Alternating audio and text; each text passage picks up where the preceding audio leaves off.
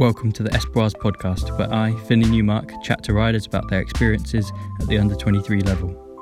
This week, I'm talking with Cameron Mason.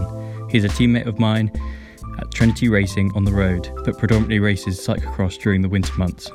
We talk about his 2 years at under-23 cyclocross, living abroad, YouTube, and his goals moving forward. I hope you enjoy it. I want to start sort of right back, maybe even in junior. From your Instagram, it looks like you were doing quite a lot of mountain biking, maybe a bit of a mix of mountain biking and cyclocross. What got you into cycling, and why did you pick mountain biking and cyclocross? Yeah, so I've done quite a lot of disciplines for quite a while. Like I got initially into cycling through mountain bike, like cross-country mountain biking. I did a race with my cousin down south actually, and like under 10s mountain bike XC, and yeah, it was just super fun, just got stuck in. And then when we came back up to Scotland, we found a local series and gave that a go. And so all through under 12 I raced, like in summer, the XC mountain bike, which was super fun. And then in the winter we kind of started to discover saddlecross. So yeah, we started doing saddlecross, and yeah, it was just that bit of different like challenge that kind of attracted to me. It was always crap weather, it was a bit racing with mates, and yeah, just in under 12, super relaxed atmosphere. And did bits of road as well, like kind of RSR type stuff, as well as a bit of track, but I never really kind of got much out of the track side of things. The kind of indoor aspect and the kind of clinical aspect of it didn't kind of appeal to me as much. But yeah, I ended up that mountain bike and cyclocross kind of became my main disciplines as I kind of went through youth and junior, just because I was enjoying them more. I wasn't doing particularly well, I was going to nationals and getting experience and just getting round and trying not to get lapped and just like just ticking away.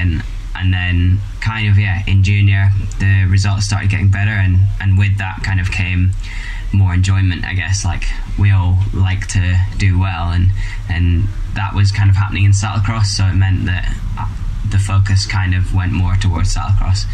So yeah, it was pretty natural.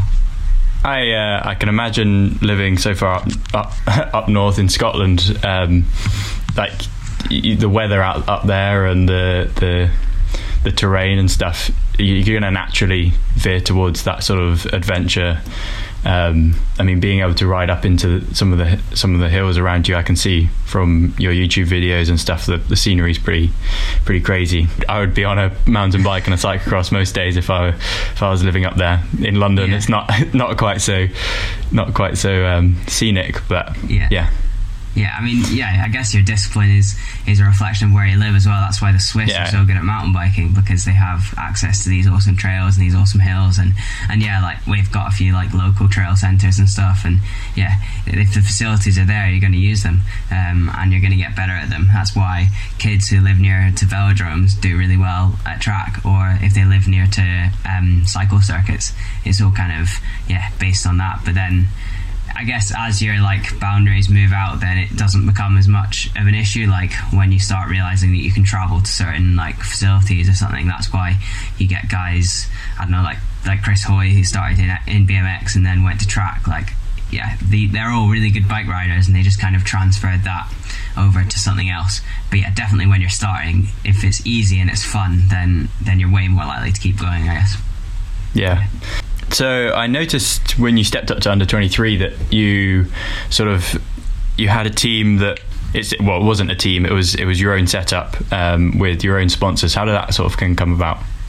Yeah, so I'd been on kind of club teams and clubs going through youth and kind of under 12s, because it's the best place to be. Loads of club sessions and hanging out with mates. But just as I was going into...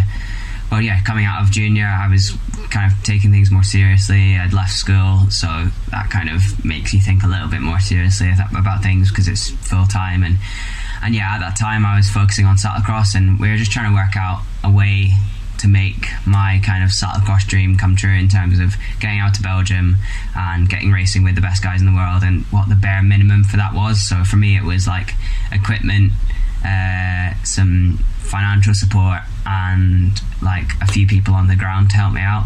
So yeah, we worked through the summer and kind of put together this group of sponsors, this group of contacts that could kind of help me do that. And yeah, the best option at that point was to go alone and go solo, because there was no setup in the UK that could really do that. Only since then has really Trinity and TP Racing occurred, which is the UK cyclocross team, UK UCI cyclocross team. And the Belgian teams were definitely above my kind of pay grade at that point. Like I wasn't pulling any interesting results in. It was just totally based on development, and that's what that setup gave me, was like all the tools I needed just to get out there, to get to Belgium, find somewhere to stay for a bit and just get stuck into the racing. And it did its job really well, because I started getting noticed and in with the right people, and then it led to better things. Yeah, and I guess that's where cyclocross is different to road cycling and quite unique in that you can be an individual and sort of get into those big races and it not really matter that you're not part of a bigger team. Whereas in road racing, you're not going to get into the races in the first place, yeah. Unless they're sort of local races, which yeah. limits your potential. It's interesting, because the barrier to entry to get into these world-class events is actually quite low, but not many people do it because the actual racing's really hard. So the actual barrier to entry is low, but the level is just as high as anything else. It's a smaller pool of riders, but it's still the best of the best, I think. But yeah, I think that's the cool thing about cyclocross, is you could be a local rider from a region and go out and race in Belgium against the best juniors and U23s in the world, and do it off your own back if you have the resources. And yeah, and then you can go watch Van der Poel race in the afternoon, and yeah, so I would recommend that to anyone who's a junior cyclocross rider, would just be to get stuck in. And yeah, going out to Belgium is not about the results, because you probably won't pull any, but it's just about the experience and if you enjoy it or not. Yeah, you definitely took the proactive approach to stepping up to under 23, which has paid off significantly, especially this year. So stepping up from juniors to under 23, like your first couple of races or first big races that you did, what were the main things that you noticed in terms of like the level in which you had to be at to be with the best? Yeah, it was a definite change. Like, yeah, when you're a junior, everyone's pretty much in school. Everyone's kind of, yeah, even in Belgium, like it's a different level. It's obviously a high level, but yeah, when you step up to elites, you're literally, a lot of the races, there's no U23 race, it's just the elites. So that means you're racing with guys like Wout Van Aert and Mathieu Van der Poel, and that is the top of the top.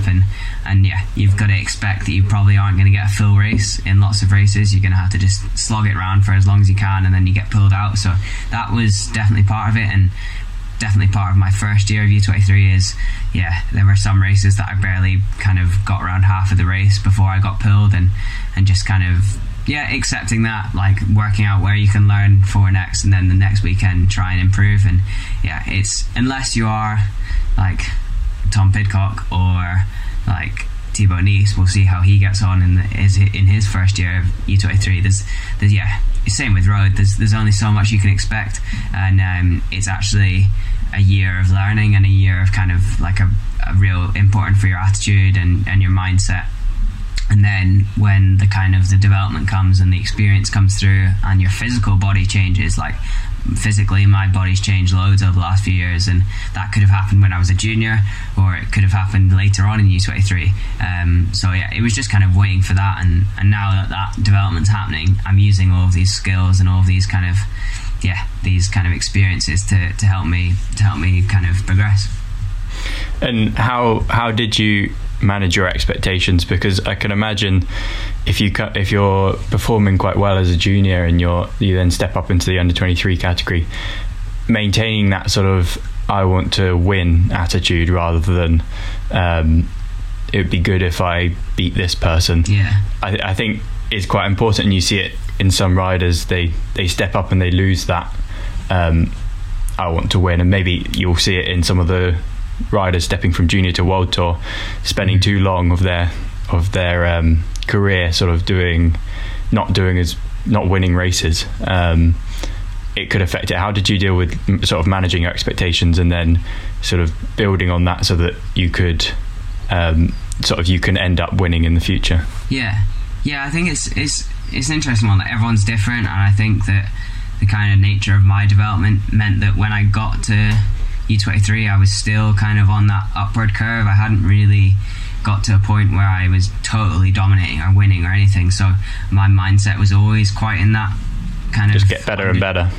Yeah, and that kind of like underdog mindset of like almost playing yourself down a bit, which in the long run was kind of, it actually kind of protected me from like burning out too quickly. It was literally just, it was pacing me almost. Like I wasn't having insane results as a junior. I was just kind of doing all the necessary steps, and actually now that I've got to U23 and kind of these bigger results are kind of coming closer, I'm in a place that I can allow myself to be a bit more competitive and mental side. Like I'm definitely not like a ruthless race winning attitude type person. Like I go through the steps, and that actually leads to great results, and that's the way I race, is I give it my all. But I've never got a huge amount of like motivation or like hunger from the winning side of things, and that's different. Like there's guys I know on the scene who need that and who have to work around that if they're not doing great, but then that also is like the double-edged sword, is that that's what motivates them in training. I get different motivations in training to them, and then on race day then they possibly have to deal with different sensations there. So yeah, everyone's super different in that respect, but for me, like, it wasn't too hard to manage the expectations. It was kind of, almost felt like I've spent like my years kind of preparing for that, and then when it got really hard, basically the step up to U23, I was kind of prepared for that. Yeah, I think that's, lots of people don't necessarily admit there's quite a stigma behind like everybody that's racing should want to win and should be sort of very ruthless about it. Obviously you want to perform your best, but that ruthlessness about winning, I'm talking from I'm quite inexperienced in this, but I don't necessarily think that that's a necessary attribute that's needed to be able to motivate yourself both in training and in the races to the best of your ability and get the best results you can. It's just within some people's nature and not within others. But that doesn't necessarily mean you're not going to be a good cyclist if you don't feel like a huge anger inside before a race or that huge motivation. Yeah, and like cycling's so deep, it's on like so many levels that you can find motivation and find like enjoyment out of it, like from a technical side or from a like an aerodynamic side, or like the kind of the technical side of that, or your bike setup, and then from the training side of things, the kind of science on that side, the ruthlessness of race winning and all of that is one part of it, and it's probably actually for everyone is the best part of it. It's a lot of the time it is the end goal, because that's how the world works. It's about like winning bike races and doing well, but the lead up to that is different for everyone. Okay, and now just switching onto this, or the season just gone, it's quite difficult for a road rider to we usually talk in years, but I guess 2019 to 2020 season. You were riding with the Trinity Racing setup. What are the benefits there in cyclocross for having such a sort of better, bigger setup? Yeah, it really makes a difference, and for me, going from like a very local, like small setup, basically with my dad and a helper, and going out the back of a small van at races, it was a massive setup to then having staff members and a soigneur and a manager and all this equipment. And in cyclocross, I do think it makes a big difference. Like if you can take out as many variables as possible on race day, because there's a lot of them. There's bike setup, there's conditions, there's all the things that are brought on by the winter, like bad weather, like bikes, all of that. If you can kind of give that to someone else and just focus on that 1 hour of suffering, then you're always going to perform better 100% of the time. So I think it made a massive difference to the actual results. I think that was clear. That was as a result of the training as well. But yeah, it was a big difference, and teammates as well. I've never really had a proper teammate, and to have Abby and Tom there most weekends and kind of be able to kind of bounce off them at races was massive. What are sort of the main things you learnt from Tom and Abby? That's Tom Pidcock and Abby May Parkinson. Yeah, lots. Like, just main things were just kind of the little things of just, yeah, there's no special secrets. Everyone's kind of doing the same thing, and but just doing it to a point that, yeah, is consistent and good for everyone. The differences come with commitment and sticking on track, and yeah, there's no secret kind of source out there that everyone's on, really. You hope, yeah. Yeah, I hope. That's not the best wording. It's more, yeah, no, people are just going through the motion, and it's actually people's enjoyment and the little things that they're doing that makes the difference. And yeah, from Tom directly, just the preparation side and the mental side, I like learn from every week. Basically, I get to watch him go through his race weekend, and yeah, I would basically discover like how me and him are different. Kind of see what things he does differently, kind of accept them, and then decide whether I would want to try them or not. And I think a big thing I did do in the cross season was I tried lots of new things.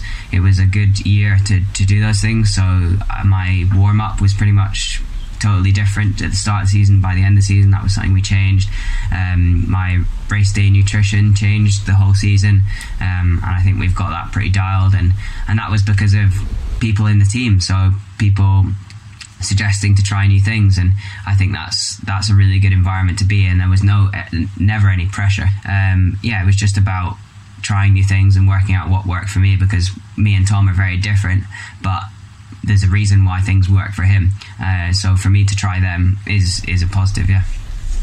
That's good. And you obviously, coming into the season, you switched bike brands and basically all your equipment changed. What is that a hard thing to do? I can imagine with cyclocross there's a lot of sort of weight distribution and stuff that you have to get used to, and takes a little while.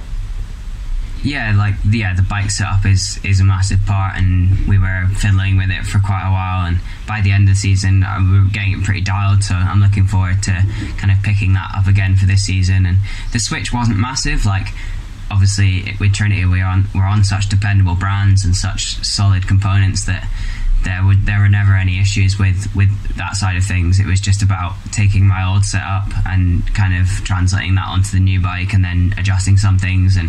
And we actually did change quite a lot with bike fit, with Kurt, that are actually quite specific to cyclocross, and they had really good effects actually. And tires are a big thing as well, so my tire sponsor changed, and just getting used to them. But we had the perfect kind of environment to do that. Like, every week we could try new things and then stick with what we were, and our mechanics as well are super, for cyclocross they're super knowledgeable, and I learned so much from them in terms of tire pressure and setup, and just kind of opening my mind up to new ways of doing things. Because yeah, Mike, for example, raced when he was junior in U23 on the Belgian circuit, and he has years of experience, and I don't. I have like a handful, and he has like tens of years. So that was really important as well.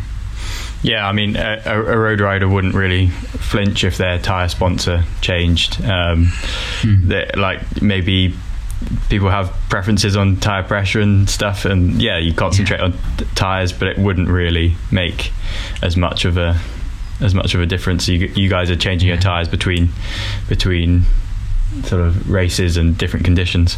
The bike position as well, I think it's one thing you notice quite a lot of under 23 riders with injuries and sort of with the sort of lots of support, but not quite as much as support as the pro riders, but we're still riding a fair amount, injuries can develop over time. So I think it's really important to get those locked in, and you get know your position so that you can transfer it across to other bikes and make sure you're 100% comfortable before you're putting in those big training weeks.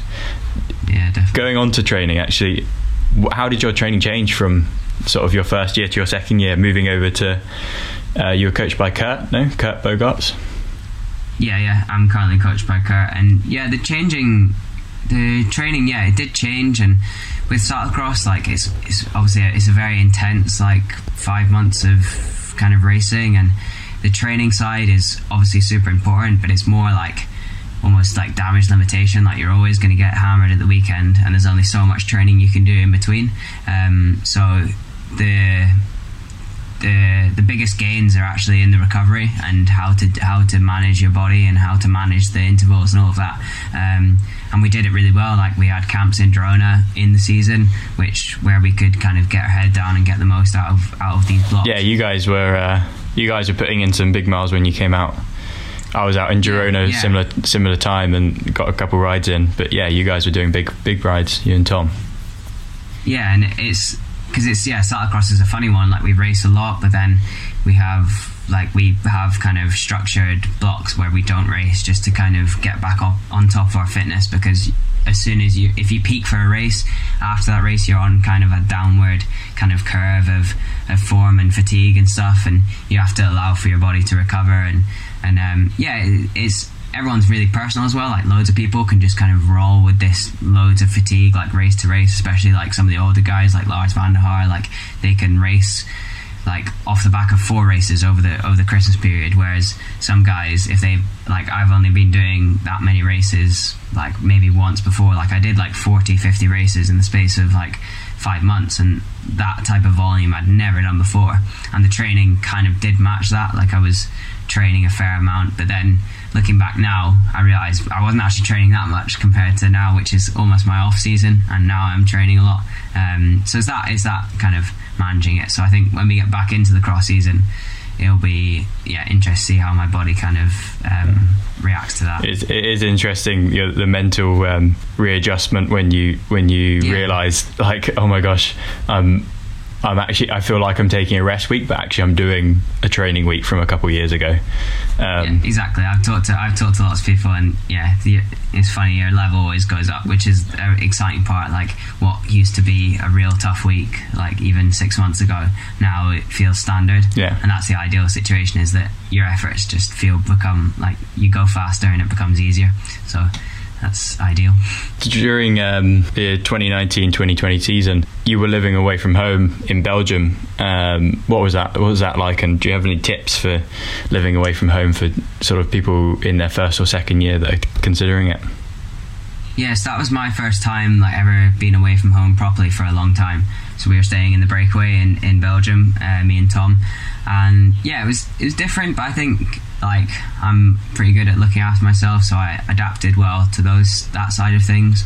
And then from kind of a cycling specific side, like your training routes, you'll take a few weeks to work out your new training routes, and then once you have them dialed, then that'll be a big kind of weight off your shoulder. You know where you're going, and you can find the best hills for efforts and things like that, because if you spend 4 or 5 hours on your bike, say if you move to Italy or if you move to France to go racing, that's you want to be comfortable and work that out. And then apart from that, just making sure that you're looking after yourself and doing everything you can to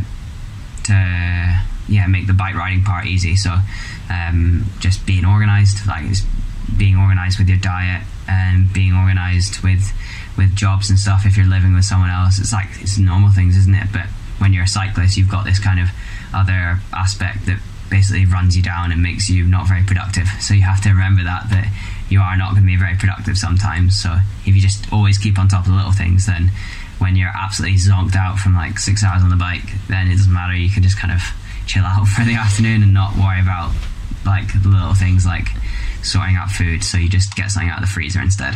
Just take advantage of wet times when you have energy. You gotta do all your little chores then. And you one of the things quite a lot of people will struggle with initially, obviously, will be food and like making food and stuff. You're a vegan, aren't you? So that is something that I'm really interested in, and something that like I've significantly reduced. Well, I don't eat red meat when I'm at home. I have fish every now and then. Sort of can add some challenges, especially when you're living with someone else or with groups of people. Yeah. How do you get around that, sort of making your own food, and like did you make food as a group, or did you make food individually and then just make yours vegan, and whoever wanted to do theirs did theirs? It was a big mix. Like, I think good thing is that Belgium's quite like Western and very easy, like lots of vegan options and stuff. Not as much when you're eating out, but like when you're cooking for yourself and you're going to the shops, there's loads of options, so I wouldn't worry about that. And but the cooking and like the social kind of side of things is always just a little more awkward, because you are being awkward. That's the fact. And you can't really get around that. It's more how you like kind of, you don't want to just come across rude or ungrateful, so just be organized. Like, tell people I was just making sure I was as open with people as soon as possible, with whether that was staff or with people we were staying with, because then they can start to think about how to work around your needs, because they'll respect kind of what your decisions as well, which is how it should be. But also, the way I get around it is I cook more often, so I'm very happy cooking the food I like, and most people like eating my food, so that helps. Like, if you get really good at cooking a nice food, then people, even if it's vegan or is veggie or whatever, then people eat it. So Tom got used to my cooking, and but then just having a substitute as well. So when Tom would cook his meal, I would just sub in something at the end to give my protein, and he would have his animal protein, and then that'd be me sorted. So we got better at it, and some days we wouldn't cook together and some days we would, and with the team, like, everyone was super kind of accepting of it, and just being prepared. So having my own vegan protein powder in the bus all the time, so that it's always there and is sorted, and it means that Xenia, our Swanee, doesn't have to think about it. Just those little things make a big difference. Yeah, that seems like you've gone about it pretty well. Like the just being aware. I think it's important to be aware that you could be making the situation, like you say, more awkward, and you just don't want to be ungrateful about any situation, because it's a decision that you have made, but it can affect other people, who's sort of normal. And it all comes back around as well, and that was the biggest thing I learned as well, just being on the team, is that just little bits of effort here and there will come back around. Like, everyone's putting so much kind of energy and passion into it that the little things make a big difference. So whether that's food or with tidying up after yourself, just little things, they make a big difference. So that's important. You got some pretty impressive results towards the middle / end of the season, with third at the Nationals, 13th at Euros, 8th at Worlds, and some really good World Cup results riding for GB. What was that like, sort of to have all that hard work pay off at the end of the year? It was a funny one. Like, the first few races were pretty hard going, just in at the deep end, totally, like, whole new setup, everything. And that going back to kind of adjusting to a new setup, that did take time, like, just working out how everyone else works. Like, Tom has been in this kind of environment for a good few years and knows how everyone kind of functions, whereas I was just totally new into it. So I think that was another reason for the progression I had. By the end of the season, everything was just really easy and flowed, and there were no issues, no hiccups. And whereas at the start of the season, I was kind of learning lots, basically. And like, as the better results came, like, it was always just little steps, and then there'd be big steps in confidence, and that's kind of what I was running on, was these kind of steps of confidence that I would then go into the next race just believing that little bit more in myself, or setting that little bit more ambitious goal, and that would end up, along with hard work and along with getting everything right and doing the process, that would lead to better results. And it was super exciting. Like, that I got 7th in the Tabor World Cup, and that was really my first, like, proper breakthrough result. And even when it was happening, I wasn't really, like, registering it. It was just it was just happening so quickly. As I was just, because with cyclocross racing, like, in U23, we literally race for 45 minutes. It's just so quick. It's like the first lap, boom, everyone's like crashing, and then you settle into a rhythm, you make places, and then it's all over. Like, there's no hanging around. So it's always intense, but that week after was, yeah, it was great just to, yeah, feel that little bit of hard work and that progression just pay off, and that all came to a point as well at Worlds. Like, the lead into Worlds was stressful just because it was Worlds, and I was putting pressure on myself because I thought I could really do a good result, and I was creating external pressure by thinking that other people were expecting stuff of me, which they were, but that was never really what I should have focused on.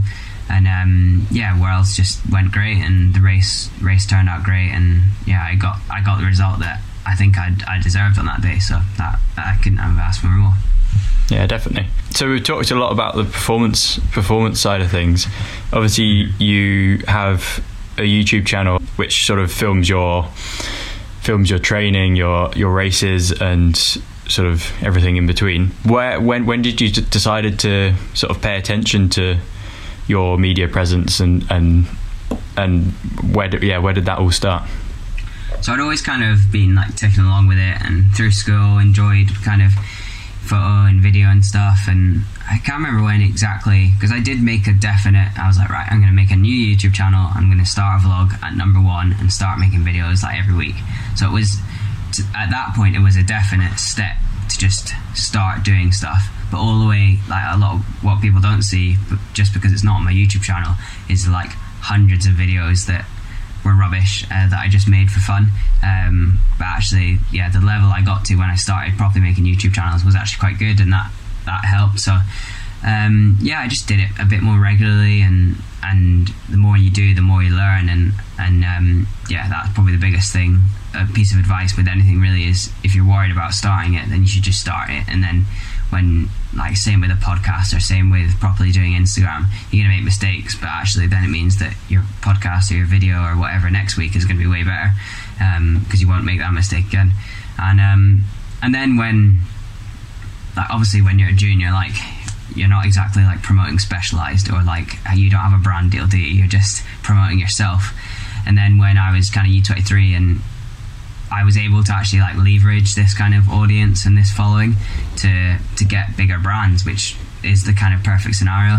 And then same with Trinity, like, we work with big brands, and part of it is that I have this great audience that follow me, and yeah, that's just kind of part of what I do, and it does go hand in hand with my racing.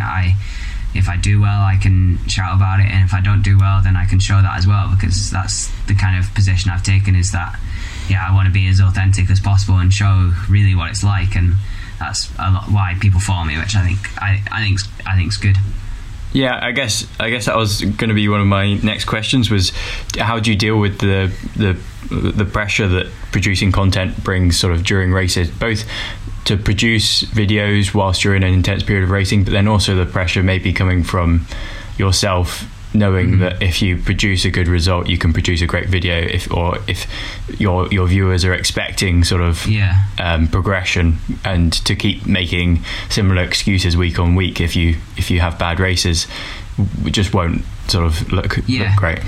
Yeah, that is a little bit of an anxiety, like, yeah, feeling like you would have to have an excuse. And I think in that situation, maybe I would be a bit quieter, but thankfully just the way the results have been, I haven't quite needed to make those excuses, which is great. But I also understand that it's not going to be happy clappy forever, like, you're going to have to, there's reality of it is that it might not be great forever. So, but in terms of the balancing it, like, yeah, I've balanced it quite well, and I've never really felt the pressure to make, it's always been on my side, like, I'm not being pushed too much by from other sides, which is really important, because it's got to go with your enjoyment. And yeah, there are definitely races that I really didn't feel like putting out a video in with, and I basically didn't, like the Coxsider race, I just did terrible, and race like terrible, and all the videos look bad because I'm just looking at it going like, I was really riding bad. So that video will never come out, and that's I'm fine with that, and that's part of it. It is a highlight reel, as in like my YouTube, it is the highlights. I'm not gonna make a 10-minute video about when I'm feeling rubbish about training, but I also think it's important to inject that little bit of reality that, like, yeah, this is the best of the best. is when you're seeing me, it's probably because I'm doing pretty good, and that's really important. Same with all of social media, and I think there's some good pro athletes out there that are kind of showing that the reality side of things, which is important for young racers looking up at these guys, because it's so easy to look up and just look at Froome eating eggs and avocado and doing 400 watts for an hour. Like, he is not always doing that. He is having shit days, or like, yeah, I think that's the reality, and yeah, it's not all good, and that's important. Yeah, I think that's really important, especially sort of under 23 riders taking it really a lot more seriously, looking up, and with the whole eating thing, it's sort of, it's, you're starting to go into an age where maybe losing weight is a sensible thing to be doing, all in moderation, but seeing pro riders posting sort of big breakfast and it's like a tiny bowl of cereal, it's like, that sort of is quite a responsibility that you sort of, you might feel like you need to take on to show a few of the bad times and the big breakfasts before your ride.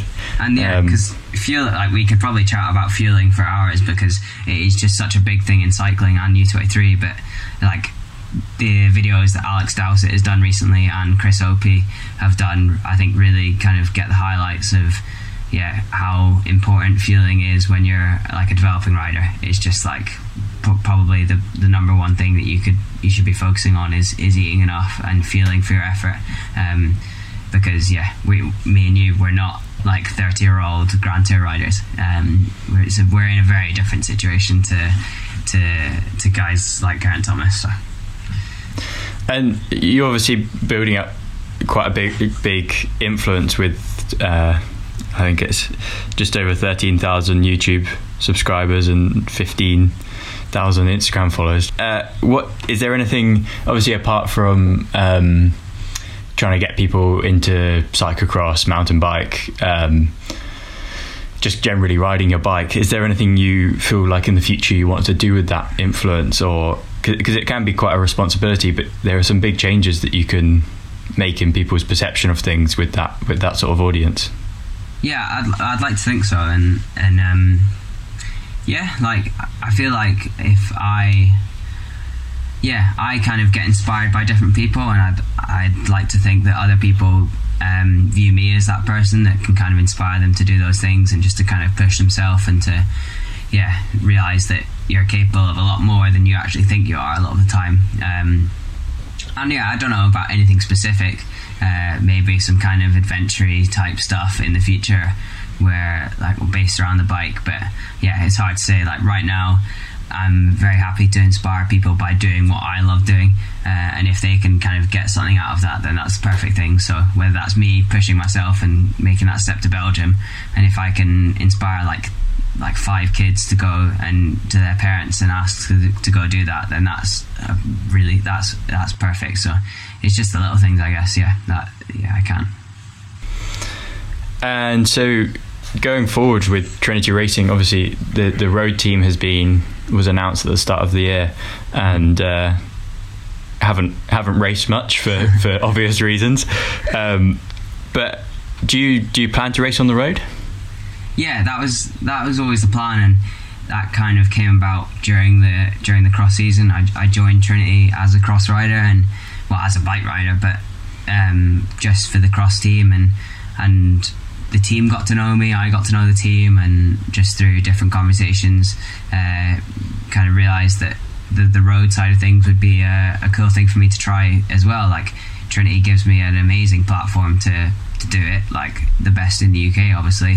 And so from both ways, it's a really good kind of match. Like they've seen what I can do and my level of commitment and my attitude, and they're going to be able to support me for that. So ideally, in the perfect world, I would have been racing road and a bit of mountain bike, but there's hopefully still time for that. And but in the back of my head, I know that cyclocross is kind of is my focus, and the other disciplines will kind of reinforce that.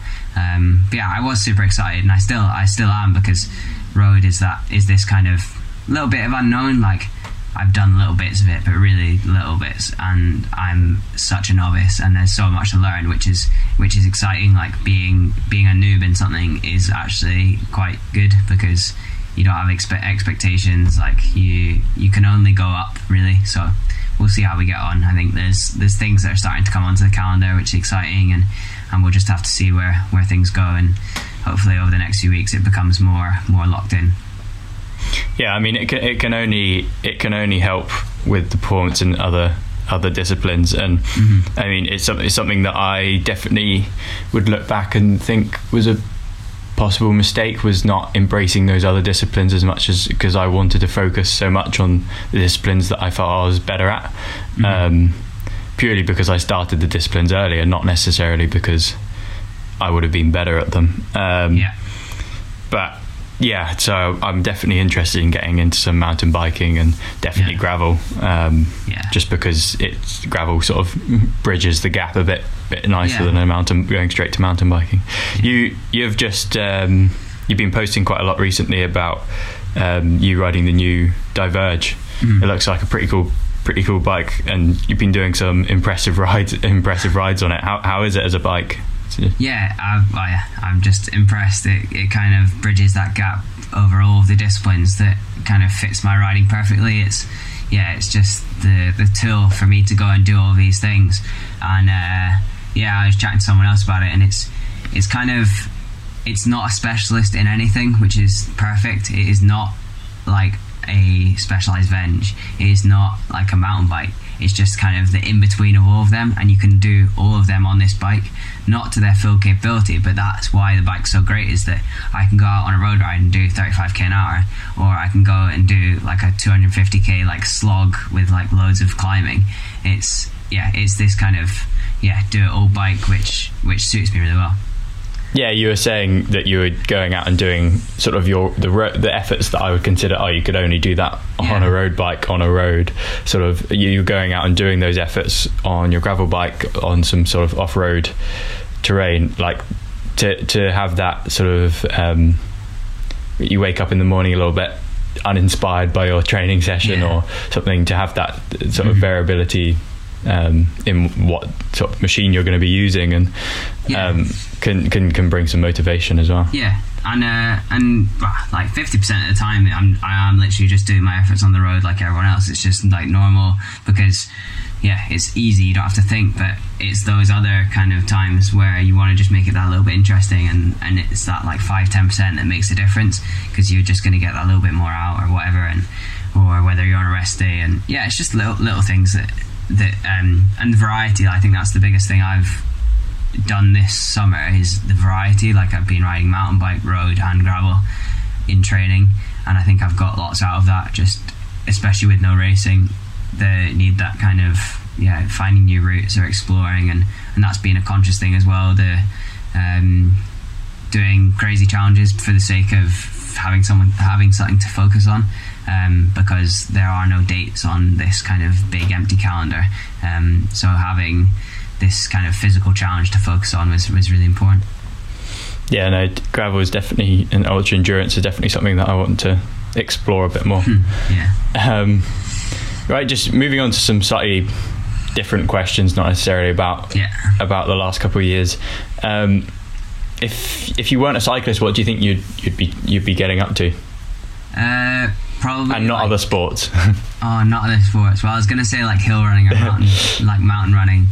Maybe something in media. I think I've been probably media in sport. Like I've been following lots of Formula One recently, and just that sport, to be not necessarily be in the sport as in like a driver, because I probably wouldn't be very good, but like some sort of media role in motorsport, or I think I get a lot out of the media side of things, like the buzz and the timing, and there's some kind of specific things that I really enjoy, and I think media or like big like budget like projects or kind of freelancey stuff. That's kind of what I enjoy right now, and it would be cool to do as a job. I don't think I'd be too far off with my answer, actually. That sort of thing interests me in a similar way. What sort of things, obviously, these are questions that I asked, planning on asking them to each and every person that comes on the podcast. You've talked quite a lot about what you do in your spare time. I'm not sure you have much more spare time than just making videos and riding, but is there anything you do in your spare time? Like my spare time recently has been a lot less productive, just because when you train lots you can't do as much in your spare time, not as much video editing recently. Really, I've kind of stalled a bit on that, which is I'm fine with. So more eating and more cooking, which goes well with the training. What's the best piece of advice you think you've been given? I think my kind of coach and mentor, James McCallum from Scotland, he just through different times, we kind of an important thing is to remember that I was always told to remember that I am a bike rider in every sense, in terms of, like, as long as I keep going through the process and keep chipping away, the doors will open, the people will come knocking. I think a lot of things you don't have to go out and really work too hard for. Like, if you keep chipping away at the basic stuff, then people will come looking for your name, or they'll want you on their team, or they'll want you involved in a project.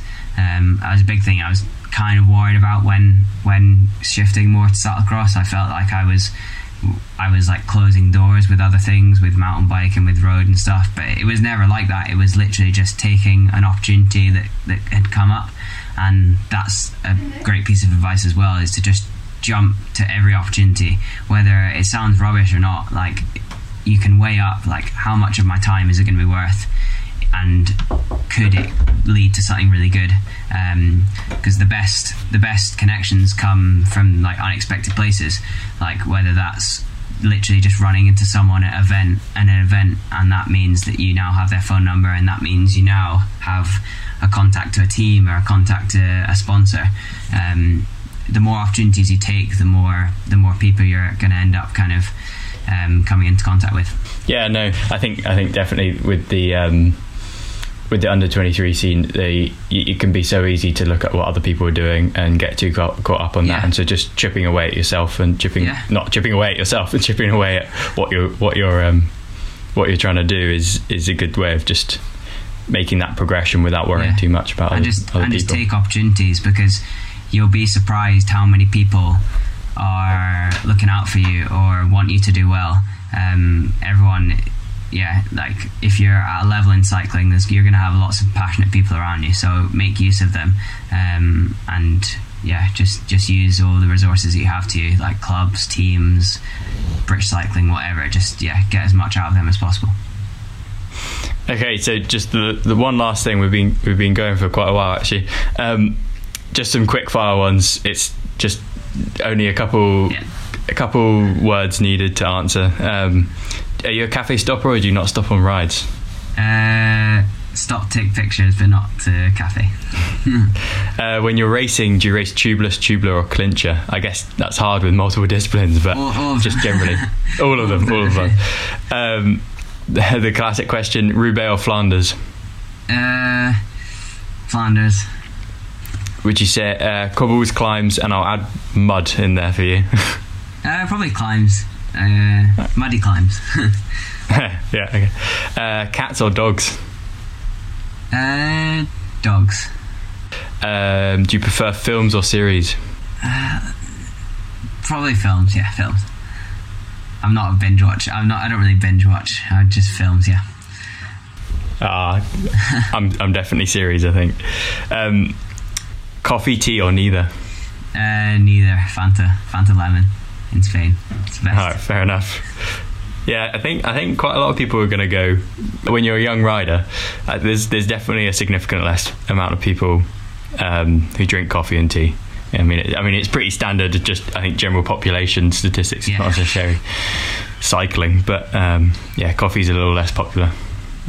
One last thing, just if you have any, not that this is going to get you any more followers, but if you want to just plug your YouTube channel or Instagram or something, just so people know where to find you and see your content.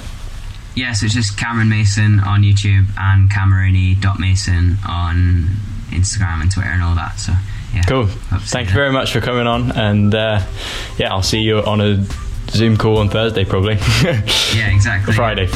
Yeah. All right. Cheers. Thanks for having me. Perfect. Bye.